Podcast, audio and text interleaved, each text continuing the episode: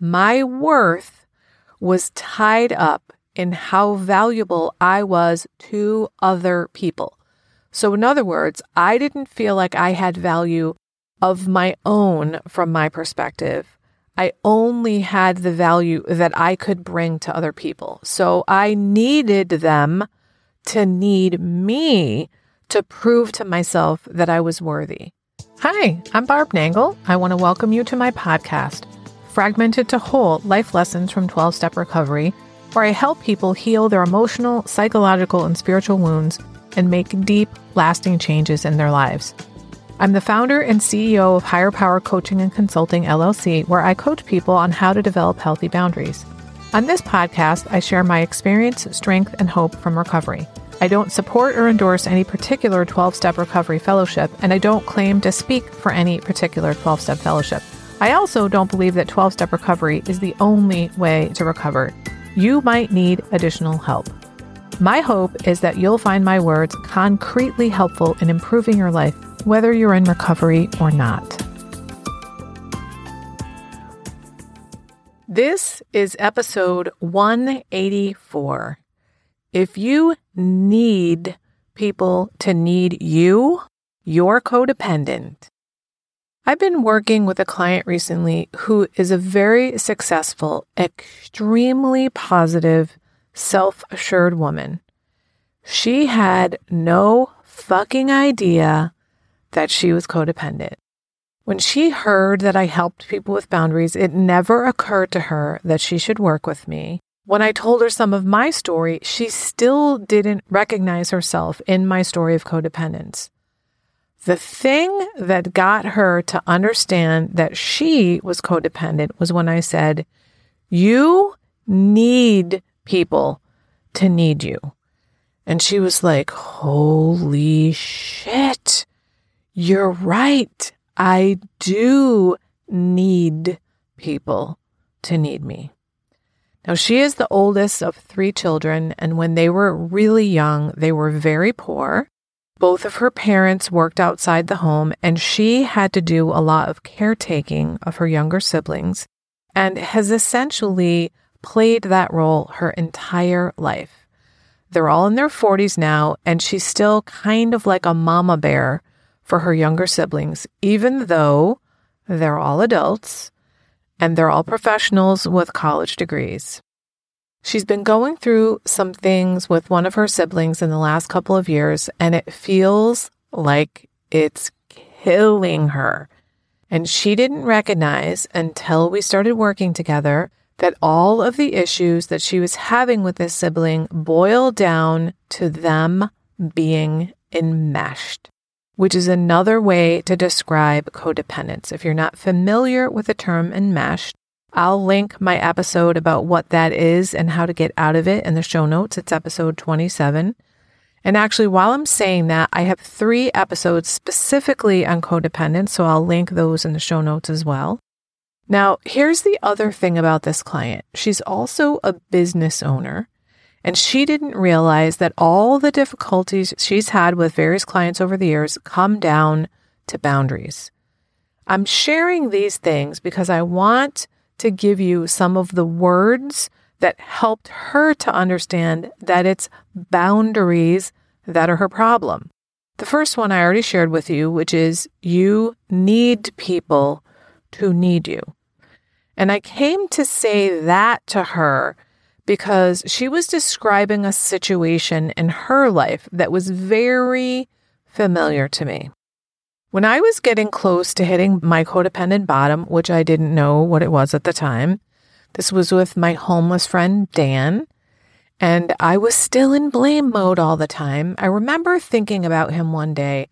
I can't count on him for anything. And then I thought, wait a minute. Yes, I can. I can count on him to count on me. And honestly, that fucking pissed me off initially that I couldn't count on him to do anything for me or to follow through on anything he said he'd do. But when I thought about it, I realized, well, let's see. Why does he count on me so much? Well, he counts on me because I created that dynamic in our relationship. I came into the relationship as a rescuer, savior, fixer, the one who had all the answers. Also, I had a home and he was homeless. I was letting him stay in my home. I was driving him places, giving him money, giving him food, buying him food. I was letting him take a shower at my house and stuff like that. So I set up that dynamic. He didn't invite himself into my home. I invited him there. So this was an extreme case of codependence. My most codependent relationships were with my romantic partners, though all of my relationships were somewhat codependent, especially the one with my boss of 19 years. Until Dan, however, it was my romantic relationships that were the most codependent. No, don't get me wrong. My relationships with my brothers were codependent. The bulk of my relationships with friends were codependent. Many of my colleague relationships were codependent. But where they were the worst, where my codependence was the worst prior to Dan was in the romantic relationships. And the setup was I needed them to need me in order to feel like a worthy human being. I needed all these people to need me. And when I look at that objectively, what that tells me is my worth was tied up in how valuable I was to other people. So, in other words, I didn't feel like I had value of my own from my perspective. I only had the value that I could bring to other people. So I needed them to need me to prove to myself that I was worthy. Now, of course, all this was subconscious. None of it was conscious. I wasn't doing it on purpose. And I had to do a lot of work to come to see it and to undo it. Some of the things I'm sharing here, you've heard before about me if you've been listening for a long time, but I do want to share this one again because I think it's really important here. When I got into recovery for codependence and started to understand more and more about codependence and about people pleasing and all that stuff, I remember saying to somebody in recovery, I'm starting to see that there's this continuum of helpfulness where on one end, you've got kindly, helpful, functional, healthy behavior. And on the other end, you have dysfunctional, rescuing, enabling, unhealthy, manipulative behavior. And it's pretty clear the difference between the two ends of that continuum. It's in the middle where it gets all sort of murky for me. Like, where do you flip over from being unhealthy to healthy or from being rescuing to being just regular helpful? And the woman I asked said, It really depends on your motives. Why are you doing the helpful behavior? Are you doing it so they'll like you? Or are you doing it to be helpful? And I was like, No, I'm totally not doing it so they'll like me. I'm doing it to be helpful. But after she asked me that, it sunk in. I really don't remember how long it took, but it did sink in. And I was like, holy shit. I am doing it so they'll like me. And actually, it wasn't even really so that they would like me. It was so they would value me, validate me, so they would think I was nice, generous, kind, or helpful. Just basically something good about me. I definitely didn't want people to think I was mean or unkind or unhelpful. That would have been the worst. Now, once I started seeing all that, I was like, oh shit. I started coming out of denial and really seeing myself for who I was. And that I thought I was nice when in fact, I was manipulating people by helping them so that they would think good things of me. And I was saying yes to shit I didn't want to say yes to, which is dishonest. So this was all just huge, huge, huge for me. Now back to my client. Here's the other thing about her. Another huge insight she had probably three weeks ago during one of our coaching sessions was that she thought for most of her life I don't really like people. I'm not really a people person. And she realized, you know, I don't think it's that I don't like people. I think it's that I don't have boundaries.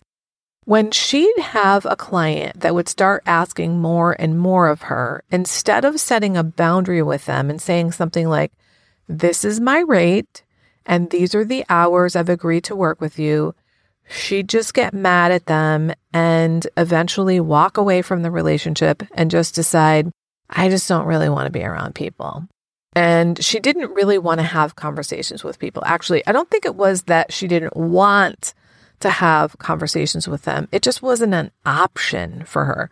Now, keep in mind, this is someone who's had her own successful business for a number of years.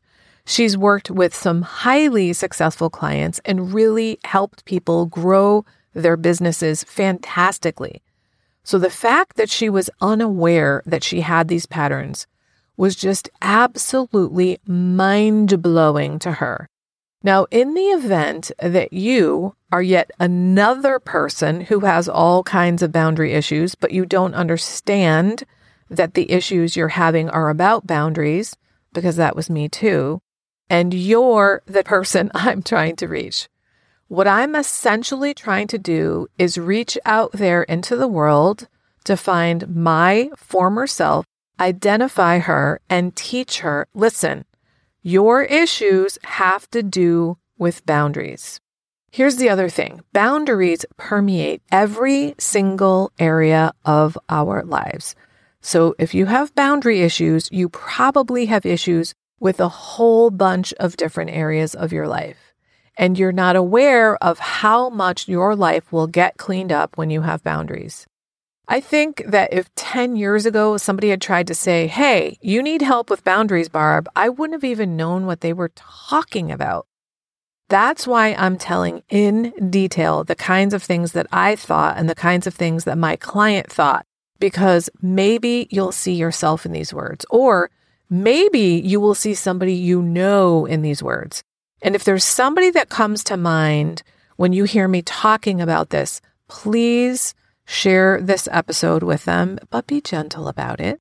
And if there's something you've heard from this episode that really made the light bulb go off for you, do me a favor. Take a screenshot of this episode, post it on Instagram, and tag me at Higher Power Coaching.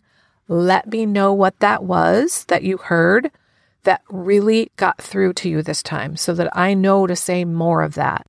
I want to wrap this up by saying there are tons of ways I can help you release your codependency and learn how to form healthy boundaries so you can have the freedom of choice in your life like I do and the kind of freedom my client is starting to experience with her sibling and her clients. You could just continue to listen to this podcast. Um, I also have a Spotify playlist that has all of my boundaries episodes on it. This one will be added to that. I also have a page on my website where I have a bunch of free resources on boundaries. That's where the Spotify playlist is linked. And then, of course, I have a whole bunch of paid resources that all links to all that stuff is in the show notes. But whether you have no budget or you have a very large budget or anywhere in between, and whether you have almost no time or you have all time in the world, I can help you change these patterns if you're unsatisfied with them. You are not alone. It is possible to change. I am living proof. That client is living proof. In fact, all my other clients are living proof that dramatic life change is possible. And here's the thing about learning how to have healthy boundaries. It's like it has this snowball effect because once you start having healthy boundaries, it's like you can't get enough of it. And you're like, oh my God, this is fucking amazing. I can't believe it. And you start setting more and more boundaries. And then the other thing that happens that's sort of hard to explain because I don't really understand it myself when you get better at your boundaries, it's almost like there's this energetic force field that gets created around you whereby you are able to hold on to your good energy inside that force field, even when there's a bunch of chaos going on around you. And other people's chaotic shit doesn't penetrate into your force field, even when there's a bunch of chaos going on around you. You can still be pretty stable. Now, that doesn't mean I don't ever get triggered. Of course I do, but probably 75% of the stuff that just used to send me reeling in the past doesn't even faze me now. My system still stays regulated. Now, that last 25%, yeah, that still gets to me, but it does not get to me to the degree that it used to because I'm not walking around shattered all the time the way that I used to. And I'm not walking around with my system deregulated all the time because I have these healthy boundaries. And I have this energetic boundary that has formed around me as a result of setting boundaries with myself and with other people. This can happen for you too. If you're ready to finally have an enjoyable, relaxing summer doing things you really want to do, instead of always following other people's agendas, I have some openings for private clients right now. If you are really tired of saying yes to things you really don't want to do and being overly accommodating to others, this is for you. It's time to start accommodating yourself. Maybe you're dissatisfied with your relationships and overwhelmed with all kinds of difficult feelings because of your interactions with others.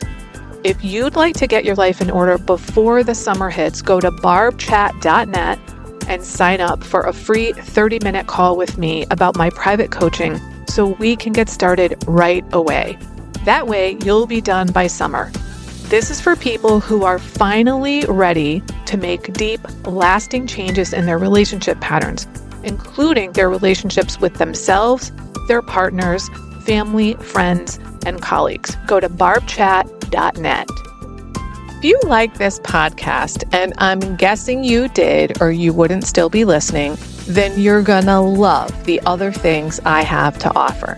If you'd love pre release podcast scripts and episodes before anyone else gets them, or if you'd love access to content from my private vault that I developed exclusively for my private clients, which is like having a work session with me without me actually being there, go to patreon.com slash higher power coaching. There are three tiers ranging from as low as $4 up to $24 a month. You'll also love my weekly newsletter, Friday Fragments, which has content very similar to the podcast. You can check it out at fridayfragments.news. That's fridayfragments.news.